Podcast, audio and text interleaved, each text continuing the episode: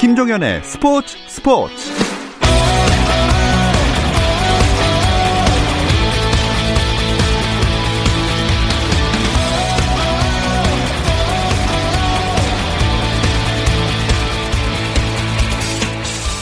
스포츠가 있는 저녁 어떠신가요? 아나운서 김종현입니다. 오늘 하루 스포츠계를 돌아보는 스포츠 타임라인으로 김종현의 스포츠 스포츠 출발합니다.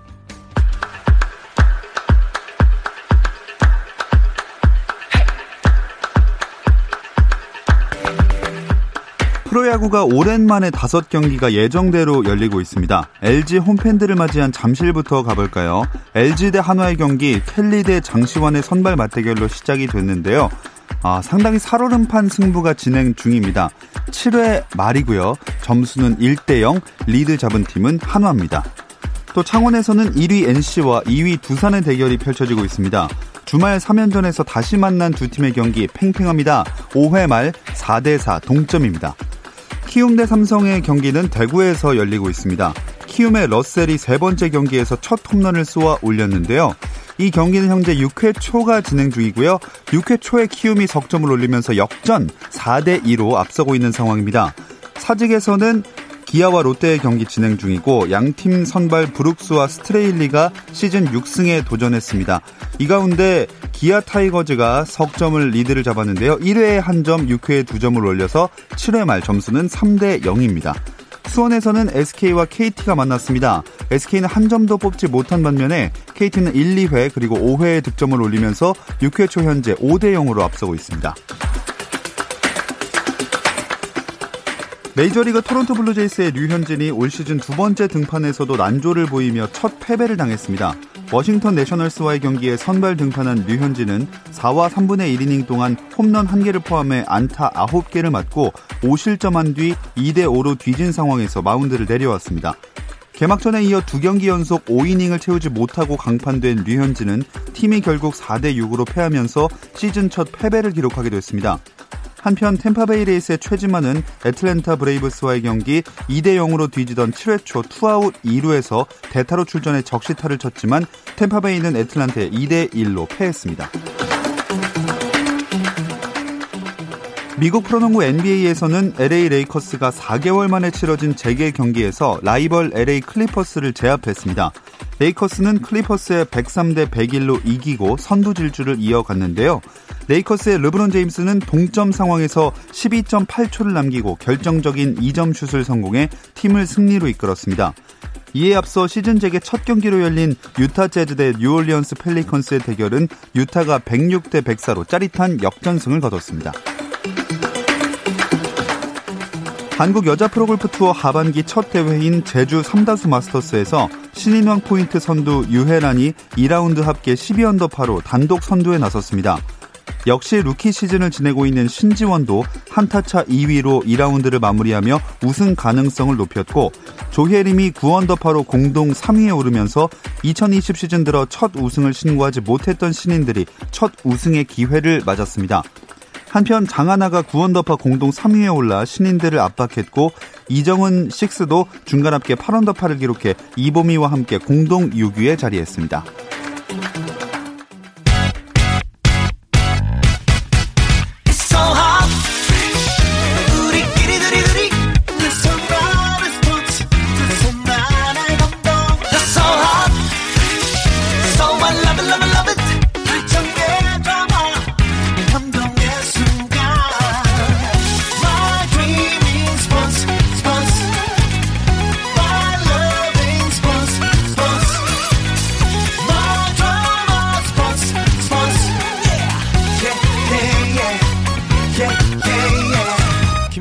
스포츠 스포츠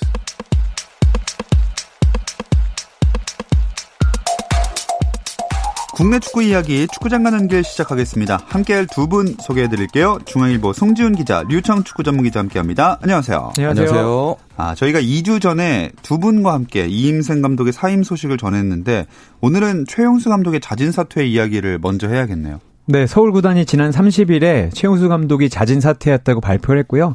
자진 사퇴 시점은 29일 포항과의 FA컵 경기에서 1대 5로 패한 뒤에 성적 부진의 책임을 지고 물러나겠다라는 이야기를 했고 그걸 이제 구단이 하루 뒤인 30일에 발표했습니다. 음, 이 기사를 송지훈 기자가 제일 먼저 썼다는 이야기가 있던데요. 그 유청 기자가 방금 얘기했던 이제 그 내용을 이제 FA컵 끝나고 나서 최용수 감독이 물러나겠다라는 그 의사를 전달했다. 예. 이 이제 첩보가 이제 제가 입수가 됐고요. 그리고 나서 이제 구단 상황을 취재를 해보니까 어제 오후에 이제 FC 서울 대표이사가 클럽하우스에 들어온다. 음. 예, 이 얘기를 이제 들었어요. 아마 이제 거기서 뭔가 결론이 나겠구나라는 그런 생각이 들어서 일단 기사를 어느 정도 좀 준비를 하고 기다렸는데 혹시나 또 구단 측에서 감독을 설득해서 이게 상황이 바뀔 수도 있으니까 그렇죠. 한 반나절 정도 상황을 봤지만 결과가 바뀌지 않았고요. 음. 결국 구단이 예, 감독 사퇴 결정을 받아들이기도 했다. 이렇게 결론이 나오면서 최영수 감독 자진 사퇴 확정이다. 이런 주제로 기사를 냈습니다. 뭐 이유는 이야기가 나오긴 했지만 성적 부진 때문이겠죠. 네, 뭐 많은 이야기들이 있고 이유가 있겠지만 사실 그게 결정적이었다고 봅니다. 사실 FA컵 8강전에서 탈락하면서 올 시즌 어쨌든 아시아 챔피언스리그의 티켓을 따기가 어려워졌다는 의미가 됐고요. 그리고 리그 13라운드 현재 11위인데 어, 일단 경기 기록이 좋지 않습니다. 3승 1무 9패이고요. 이 9패는 리그 최다 패입니다. 네. 그리고 10득점 29실점을 했는데 29실점도 리그 최다 실점이거든요. 아. 사실 최용수 감독과 FC 서울이라고 하면 단단하게 지키다가 상대의 허를 찌르는 이런 공격. 조금은 뭐 재미는 없을지 모르지만 무조건 승점을 챙겨가는 이런 축구였는데 그런 축구가 안 되면서 어 결국에는 리그 11위까지 몰려났고요. 최용수 감독도 어쨌든 이런 시점에서 아 이제 안 되겠다라는 생각을 한 게 아닌가라고 싶습니다. 서울이 어쩌다가 이렇게 됐을까요? 음, 뭐 총체적인 난국이다. 이렇게 표현할 수 있겠는데요. 일단 시즌 시작하기 전에 그 기성용 선수 이제 컴백이 좀 무산되는 그런 과정이 있으면서 예. 시끄러운 분위기가 좀 만들어졌었고요. 또 시즌 개막하고 나서 초반에 주축 선수들이 또 줄줄이 부상을 당하면서 좀 경기력에 구멍이 생겼고 가뜩이나 지금 팀 분위기가 좀 무거운 상황에 리얼돌 논란이 있었죠. 네. 거기다 또 최영수 감독의 오른팔 역할을 했던 김성재 수석 코치가 시즌 도중에 물러나는 이것도 사실 좀 이례적인 이런 상황들이 겹치면서 그야말로 서울이 이리저리 많이 흔들리는 우리가 알고 있는 그 서울이 맞나 싶을 정도로 좀 무기력한 그런 모습이 이어지는 시즌이 음. 됐습니다. 그리고 팬들로서는 더 안타까울 점이 이 경기를 보면 내용을 봤을 때 후반에 급격히 무너지는 장면들이 많이 나왔거든요. 이게 수비 집중력 문제도 있을까요? 네, 크게는 수비 집중력인 것 같고요. 송지훈 기자가 얘기했지만 뭐 이 단어를 다시 얘기하지 않을 수는 없을 것 같습니다. 총체적인 난국입니다. 음. 어, 일단, 일단 수비 조직력이 좋지 않고 결정력까지 떨어지다 보니까 나중에는 체력적인 문제가 왔어요. 그리고 서울이 어, 선수 구성상 그래도 가운데 라인들은 나쁘지 않은데 측면 자원들이 좋지 않았고 이 측면을 어, 다른 팀들이 파고들고 역습할 때도 측면을 집요하게 파고들면서 서울이 사실은 29실점이나 한다는 거는 이 수비가 정말 무너졌다는 뜻이고 네. 후반에 그렇게 나왔다는 거는 어쨌든 말씀하신 대로 체력이 떨어지고 다른 팀들이 이제 버티다가 어, 실점을 하지 않으면 서울도 밀고 나와야 되잖아요. 예. 서울이 이제 측면에서 밀고 나오면 또 그 틈을 파고들면서 음. 다른 팀들이 서울 집요하게 괴롭혔기 때문에 이런 부분들 때문에 서울이 실점이 많아진 것 같습니다. 이런 식으로 진행이 되다가는 기성용 선수가 이부 리그에서 뛰게 될 수도 있는 거 아닙니까? 기성용 선수가 이제 이번 여름 이적 시장을 통해서 이제 서울에 합류를 했는데 네. 지금 기성용 언제 나오냐 이제 이런 류의 기사도 많이 나오고 또 팬들도 궁금해 하시는데요. 지금 당장 뛰는 건 어렵습니다. 일단 그 발목 관련해서 이제 치료 마치고 이제 경기력을 끌어올리는 그런 과제가 좀 있기 때문에 빨라도 8월 중순 돼야 될 것 같고 서울도 뭐 이런 상황을 다 미리 알고 기성용 선수를 데려온 거기 때문에 음.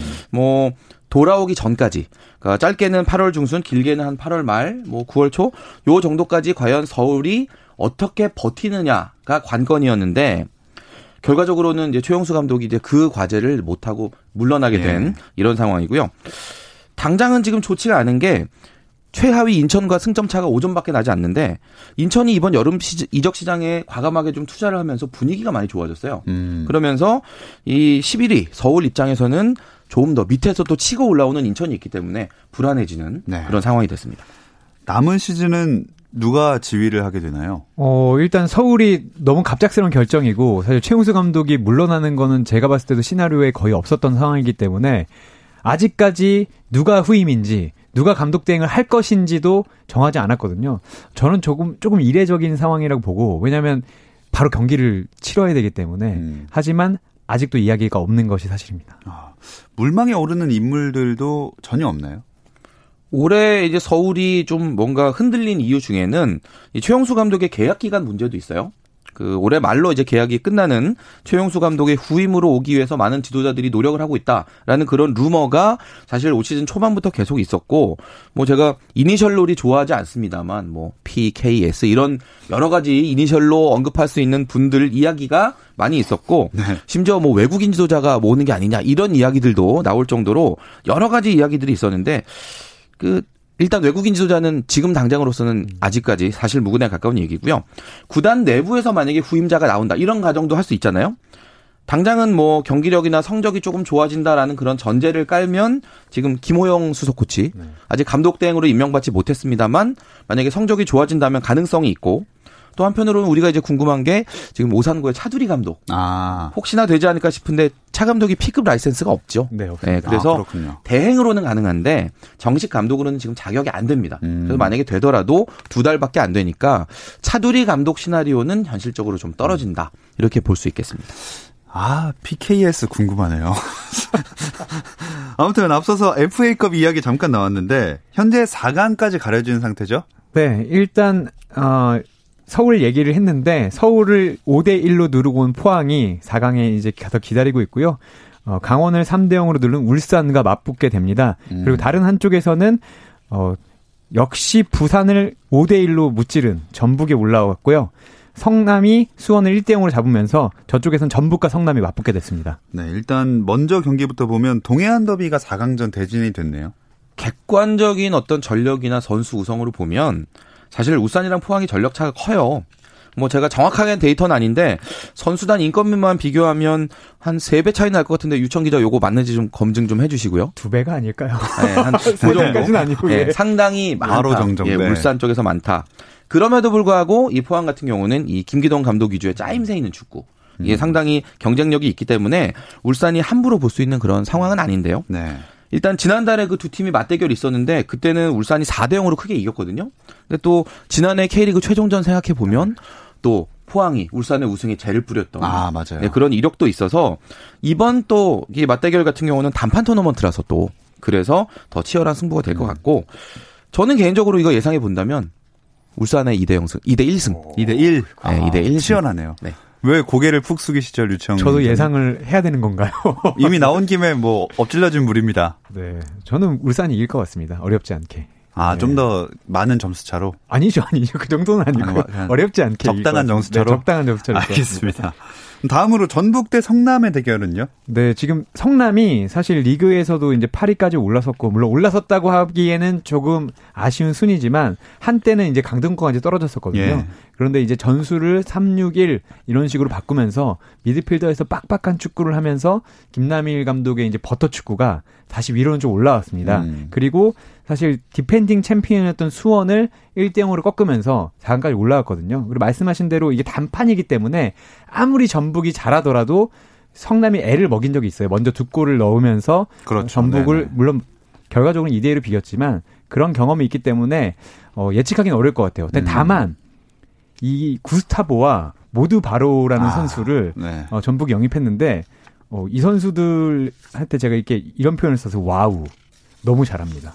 아. 정말 깜짝 놀랄 정도로 한동안 K리그에서 보기에 즐거운 선수는 없었던 것 같은데 네. 이두 선수는 그냥 보고 있어도 재미있네 라는 음. 말이 나올 정도고 실력도 대단하거든요. 네. 구스타보 선수는 두 경기에서 100분 좀 넘게 뛴 것 같은데 100분도 안 뛰었을지 모르는데 4골 넣었습니다. 그렇죠. 네. 그런 걸 봤을 때 아마도 전력적인 측면에서는 전북이 앞선다고 볼 수 있겠습니다. 아, 그 이제 뭐 구스타보나 그 바로 얘기는 우리 뒤에 K리그 경기 얘기할 때 좀 더 다시 자세하게 짚어보겠고요. 일단 FA컵 8강전을 봤을 땐 득점이 많이 나오니까 재밌더라고요. 보통 이 FA컵 4강전이라고 하면 연말쯤에 이제 열리잖아요. 예. 참가하는 팀들이 대부분 다 체력이 많이 떨어져 있고 이런 상태에서 치러지기 때문에 서로 서로 지키면서 한 골로 승부 보는 그런 축구들을 많이 했었는데 올 시즌에는 일정이 빨리 진행되면서 선수들의 체력이 충분할 때 경기가 열리고 있어서 음. 치고받는 그런 스타일이 많이 나오고 있고요. 또 8강에서 지금 4경기 하는 동안에 16골이 나왔는데 4강전에서도 지금 한 골 정도 내주더라도 뭐 체력이나 선수 구성 면에서 충분히 상황을 뒤집을 수 있는 그런 여지들이 있기 때문에 저는 개인적으로 다득점 승부 될 것 같습니다. 어. 네. 자, 기대가 되는 경기들이 기다리고 있습니다. 4강전 일정은 어떻게 되나요? 예, 다 4강전 일정은 10월 28일에 예정돼 있는데 어, 제가 다른 질문인 줄 알고 갑자기 깜짝 아, 네. 놀랐습니다. 주무셨는 줄 알았습니다. 어, 예. 예. 죄송합니다. 그런데 이게 어, 지금 AFC 챔피언스 리그 일정이 10월에 예정돼가 있어요. 음. 왜냐면 하 AFC 일정이 모두 다 밀렸거든요. 그래서 이제 말레이시아와 베트남에 모여서 두 조씩 치르는 게 나왔는데 여기서 이제 K리그 팀들이 올라간다면 이 전북과 전북과 지금 울산이 모두 올라가 있거든요. 올라간다면 경기가 미뤄질 수도 있거나 아니면 당겨질 수도 있는 상황입니다. 네, 상황에 따라서 유동적으로 아마 적용이 되겠군요. K리그 이야기로 좀 돌아보면은 이제 관중들이 들어오죠. 이제 내일입니다. 이제 네. 8월 1일부터는 광주를 제외한 나머지 K리그 연구 도시에서 모두 다 홈 경기에 관중을 맞이할 수 있는데 일단 그 해당 경기당 관중석 전체 좌석수의 10% 이내로 일단 규정이 제한이 되어 있습니다. 음. 뭐 어렵게 직관이 가능해진 만큼 참 사회적 거리두기 이거 잘 지키면서 하는 게 중요할 텐데요. 네, 일단 뭐 그 뭐랄까요 체온도 일단 재야 되고 예. 그리고 예약도 상당히 어려워졌고 앉을 때도 모여 앉는 게 아니라 전후 좌우 두 좌석씩 뛰어앉고 앞뒤로도 이제 한 좌석 뛰어앉는 음. 그런 안이 바뀌었습니다. 사실은 처음에 최소 기준은 저우, 전후 좌석, 좌우에 한 좌석씩 띄우는 거였는데요. 네. 최근에 이 뭐 다른 스포츠에서도 관중들이 들어가면서 모여 있는 게 좀 문제가 되면서 두 좌석씩 뛰자. 롯데요, 롯데. 네. 네, 롯데. 네. 네. 좀 모아서 받았죠. 네. 한쪽에. 그래서 아, 이 기준이 좀 강화됐습니다. 그래서 예약도 다른 방식으로 받기 시작했고요. K리그 구단들도 사실 관중을 맡기 위해서 오래 기다렸기 때문에 이 수칙을 매우 잘 지키려고 하고 있고 예약도 가려서 받고 있는 걸로 알고 있습니다. 음, 네, 이런 철저한 그 수칙을 잘 지키면서 즐겨주시면 좋을 것 같습니다. 자, K리그 1 14라운드가 주말 동안 펼쳐질 텐데 이 이야기는 잠시 쉬었다 와서 나눠볼게요.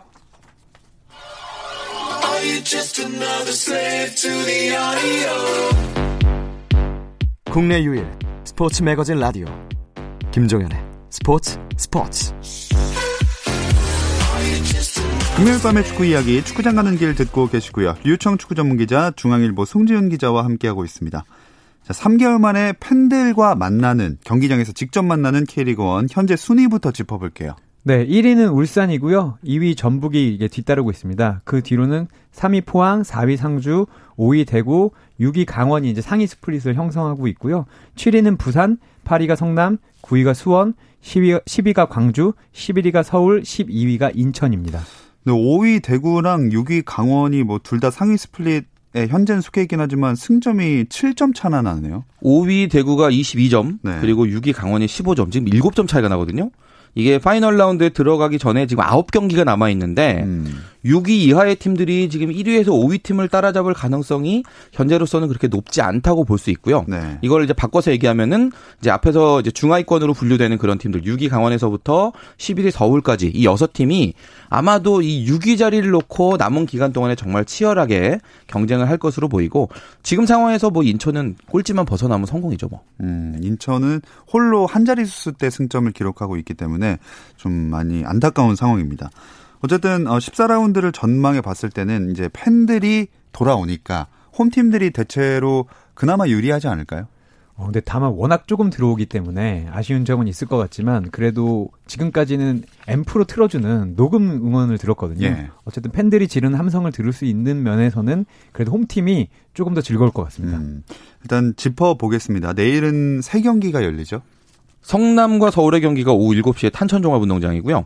전북과 포항의 경기 오후 7시에 전주 월드컵 경기장, 그리고 인천과 광주의 경기가 오후 8시에 인천 전용구장인데 그동안 이게 무관중이니까 예. 제가 이 경기 장소 안내해 드린 게 별 의미가 없었지만 이제부터는 의미 부여가 가능해졌습니다. 그렇습니다. 팬들이 들어오는 이 상황에서 서울은 조금 힘든 그런 위치에 놓였지만 성남을 만나게 되는데 서울의 또 원정 경기네요. 네, 일단 서울은 4경기 연속 무승이고 저희가 제일 처음에 말씀드렸듯이 최용수 감독이 이제 사임을 하면서 지금 감독 대행도 정해지지 않은 상황에서 어, 경기를 준비하고 있습니다. 서울은 4경기 연속 무승에다가 3연패를 당하고 있는데 성남도 어, 최근에 그렇게 좋지는 않지만 3경기 연속 무패를 돌아왔고 수비 조직력이 살아났어요. 네. 안 그래도 서울이 이제 골을 터트리지 못하고 후반으로 갈수록 힘이 붙이면서 역습에 당하고 있는데 성남도 아마 경기 플랜은 확실할 것 같습니다. 버티고 후반을 노리자. 음.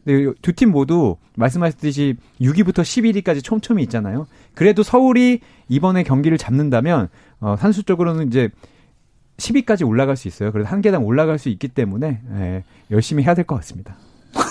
네. 그리고 전북과 포항의 대결도 참 이것도 재밌을 것 같아요. 어, 뭐 K리그 2위와 3위의 대결이다라는 예. 이제 그런 점도 있지만 이 두 팀 다 아주 축구를 재밌게 하는 그런 팀들이거든요. 객관적으로 보면 뭐 다윗과 골리앗의 싸움이다 이렇게 볼 수도 있겠지만 포항은 그래도 이렇게 뭔가 좀 한 수를 딱 감춰두고 있는 것 같은 그런 묘한 느낌을 주는 음. 이런 팀이라서 전북 입장에서도 방심은 그물이고요. 포항 입장에서 한 가지 아쉬운 점을 꼽자면 전북이 최근에 좀 약간 흔들리는 느낌이 있었거든요. 네. 인천과도 비기고 하면서 살짝 주춤하는 모양새가 있었는데 앞에서도 이제 유청 기자가 이야기를 했지만 이번 여름 이적 시장에서 대단한 선수 두 외국인 공격수가 합류를 하면서 분위기가 완전 달라졌어요. 무서운 전북이 됐을 때 포항이 만난다는 거. 네. 이 부분은 포항 입장에서 살짝 부담입니다. 아, 여기서 다시 한번 얘기를 해보겠습니다. 그 구스타보 선수와 바로 선수인데 특히나 구스타보는 정말 어, 이거는 거물이 왔다. 이런 생각이 들더라고요. 사실 오기 전부터 바로는 몰라도 구스타보는 정말 주목해야 된다는 이야기들이 있었거든요. 사실 어 제가 축구 기자를 하면서 보지 않은 것은 믿지 말자 라는 생각이 있었는데 네. 두 경기를 보고서 아, 가끔은 그런 말이 맞을 때도 있구나라는 생각이 들었고, 네. 그 구스타보 선수가 이적료가 300만 달러에 이를 정도로 정말 엄청난 거물이었다고 해요. 그래서 왔을 때 어, 바로 잘할 것이다라는 얘기가 있었는데, 어, 키가 큰데 빠르고 당연히 헤딩도 잘하고 발로도 잘 때려놓고 연계도 잘하는 걸 보면서 아 역시 결정력은 비싸구나. 비싼 게 음. 좋, 좋은 건 좋은 거구나 그런 생각을 하게 됐습니다. 점프를 하는데 안 내려오더라고요. 어우 진짜 깜짝 계속 놀랐어요. 떠 있더라고요. 깜짝 놀랐습니다. 그렇게 큰 사람이 점프력이 너무 좋더라고요, 진짜. 네. 구스타보 선수가 사진 찍힐 일이 별로 없었는데 벌써 수비수들보다 한 단계 더 올라간 사진이 팀별로 지금 두 개 벌써 가지고 있거든요. 아. 이번 포항전에서도 포항 수비들이 뭐 실점을 내주고 안 내주고는 떠나서 어쨌든 구스타보 선수가 머리 하나 올라가 있는 사진은 분명히 나올 것 같습니다. 네. 그 승패를 떠나서라고 하셨지만 그럼 어디가 그래도 승에 가까울까요? 아무래도 전북일까요? 사실은 그렇죠. 물론 이게 포항이 1588이라 그래서 거기에 외국인 선수들도 상당히 좋습니다. 네. 뭐 일류첸코도 좋고 팔로세비치도 좋고 팔라시오스 선수도 좋고 오닐 선수도 좋은데 여기가 wow라면 구스타보 플러스 모두 바로우는 wow wow wow 정도 되는 그런 네. 개념으로 세 배인가요? 네, 예. 세배 정도 되는 정도 받고 이 두 선수는 제가 봤을 때 경기가 풀리지 않더라도 혼자 뭔가를 해낼 수 있는 선수들이라는 음. 생각이 들더라고요. 네, 아우 이 경기는 뭐 승패도 그렇지만 선수들 보는 재미도 추가가 될 것 같습니다. 다음으로 이제 인천 대 광주의 경기는 아, 두 팀 다 물러설 수 없는 그런 상황이기 때문에 치열하게 전개가 되겠죠? 인천이 아직 첫 승이 없어요. 예. 네. 지금 인천 팬들은 이 첫 승 소식 간절하게 기다리고 있는데 지금 승점 5점에 발이 묶여 있거든요. 근데 인천 입장에서 만약에 첫 승할 수 있는 그런 상대가 누굴까를 생각해 본다면 사실 광주 쪽으로 눈길이 아무래도 가겠죠. 그렇죠. 아무래도 광주를 상대로 이기면 이 두 팀의 승차가 3점으로 좁혀지기 때문에 그 이후에 어떤 그런 일정에도 상당히 좋아지고 반대로 광주 입장에서 생각해 보더라도 인천을 상대로 하는데 만약에 승점 3점 못 가져가면 그 음. 이후에 어떻게 할 겁니까? 라는 그렇죠. 그런 고민이 생길 수밖에 없어서 이 두 팀 모두 아주 사력을 다하는 경기가 될 걸로 네. 기대됩니다. 근데 인천도 재밌는 건 구스타보를 영입했잖아요. 이제 브라질 선수 중에 이름이 비슷한 선수들이 많은데 아마 구스타보 전북 구스타보도 그 연맹 기록지에 보면 3위나 4위일 것 같거든요. 왜냐면 아. 예전에 왔던 구스타보들도 있기 때문에. 네네. 근데 제가 등록이 그 전북 구스타보가 좀 더 빨랐기 때문에 인천 구스타보는 그 뒤에 숫자를 받게 될 것 같고요. 다만 이 선수는 공격적인 재능이 있다고 하지만 미드필더로 이제 분류돼 있습니다. 음. 인천은 어쨌든 공격적인 어, 걸 풀어주기 위해서 구스타보를 영입을 했는데 아직은 뚜껑을 좀 열어봐야 될 것 같고요. 이 구스타보 전북 구스타보처럼 화려한 이력을 가진 건 아니 네. 아니지만 그래도 인천에서는 기대를 걸고 있는 게 사실입니다. 구스타보가 구스타보만큼 했으면 좋겠네요. 네. 죄송합니다. 자, 일요일에는 세 경기가 열리죠? 네. 강원과 상주의 경기 오후 7시에 강릉종합운동장, 그리고 부산 대 울산 경기 오후 7시에 부산 구덕운동장, 수원과 대구의 경기 오후 7시에 수원 월드컵 경기장. 아직 클릭하시면 좌석 예매하실 수 있습니다. 아, 그렇군요. 일단 강원 대 상주 경기부터 짚어볼까요? 네. 일단 상주가 어, 오랫동안 3위에 있다가 지난 경기 울산에 덜컹하면서 4위로 내려앉았고요. 강원은 어쨌든 부침이 있긴 있었지만 6위를 어, 지키고 있습니다. 어, 사실 이 두 팀은 만나면 다른 게 재밌는 게 아니라 무승부가 없습니다. 지난 6, 10경기에서 5승 5패로 팽팽한 싸움을 펼치고 음. 있고 사실 지금 뭐 울산, 전북 그리고 포항에 가려서 어, 빛이 나고 있지는 않지만 상주의 올 시즌 공격 축구도 사실 엄청납니다. 그렇죠. 15골밖에 안 넣었지만 넣은 골들을 보면 combination이 상당히 많고 음. 아시겠지만 상주는 외국인 선수도 없어요. 그런 걸 봤을 때 강원도 물러서지 않는 패스 축구. 어, 저는 경기 내용은 상당히 재미있을 것 같고요. 다만 두 팀 모두 이번에 이겨야 음. 어, 이 상위 스플릿으로 가는 어, 열차표를 확실히 끊을 수 있을 것 같습니다. 네. 다음으로 선두 울산은 부산 원정을 떠나네요. 한때 이 아시아 챔피언스 리그의 깡패 요즘에 네. 이제 K리그의 깡패 네. 골을 너무 많이 넣어서 이런 별명으로 불리고 있는 울산인데 부산 입장에서는 이게 홈 경기긴 해도 사실 부담감이 적지 않은 그런 경기가 될 것 같고요. 객관적으로 저는 한 두 골 차 정도 예상합니다. 어. 2대 0이나 3대 1이나 음. 뭐 울산 쪽으로 좀 더 유리하다. 네, 단정적으로 말씀드리진 않지만 유리합니다. 부산 부담스러우십니까? 아니 오늘 자꾸 홍준 기자가 예상을 하셔서 그러고 네. 윤청 기자를 지그시 바라보고 네. 있어요. 아 저는 울산은 올 시즌 전술이 무엇인가 누가 나오는가 이런 게 관계없이 정말 공을 너무나 잘 차기 때문에 아. 보는 재미가 있는 팀이고요. 그리고 주니오 선수가 지금 이제 득점 1위잖아요. 이 선수는 어 수비수를 뭐 1대1을 만들어주는 게 아니, 골키퍼와 1대1을 만들어주는 게 아니라 수비수 한번 1대1을 만들어줘도 음. 무조건 제치고 골을 넣기 때문에 네. 완전히 물이 올라 있어요. 그리고 윤빛가람 선수, 뭐 고명진 선수, 원두재 선수 뒤에서 지원도 너무 좋고 안 뚫리면 측면에서 이청용 선수가 또 음. 뛰어나오기 때문에 아마 즐거울 것 같습니다. 그런 측면에서 울산이 또 네. 무난하게 이길 것 같습니다. 자, 시간이 애매해졌는데 수원 대 대구 안 짚을 수는 없으니까 30초로 끊어주시죠. 뭐 수원은 지금 네. 베테랑들의 경험도 중요한데 젊은 선수들이 좀 많이 도와줘야 돼요. 지금 순위 순위 9위라는 이 순위 사실 수원도 좀 어색하고요. 예. 좀더 치고 올라가야 되는데 아 대구가 이게 만만치가 않은 팀입니다. 그렇습니다. 지금 주승진 감독 대행이 어떤 묘수를 가져올지 저도 많이 궁금하고요. 6월 두 팀의 맞대결에서 대구가 3대 1로 이겼다라는 게 음. 좋은 참고 자료가 될 것 같습니다. 네, 금요일 밤의 축구 이야기 축구장 가는 길 마치겠습니다. 중앙일보 송지훈 기자, 류청 축구 전문 기자 고맙습니다. 감사합니다. 감사합니다. 주말에는 9시 20분부터 함께 하실 수 있고요. 저는 월요일 8시 30분에 다시 돌아오겠습니다. 김종현의 스포츠 스포츠.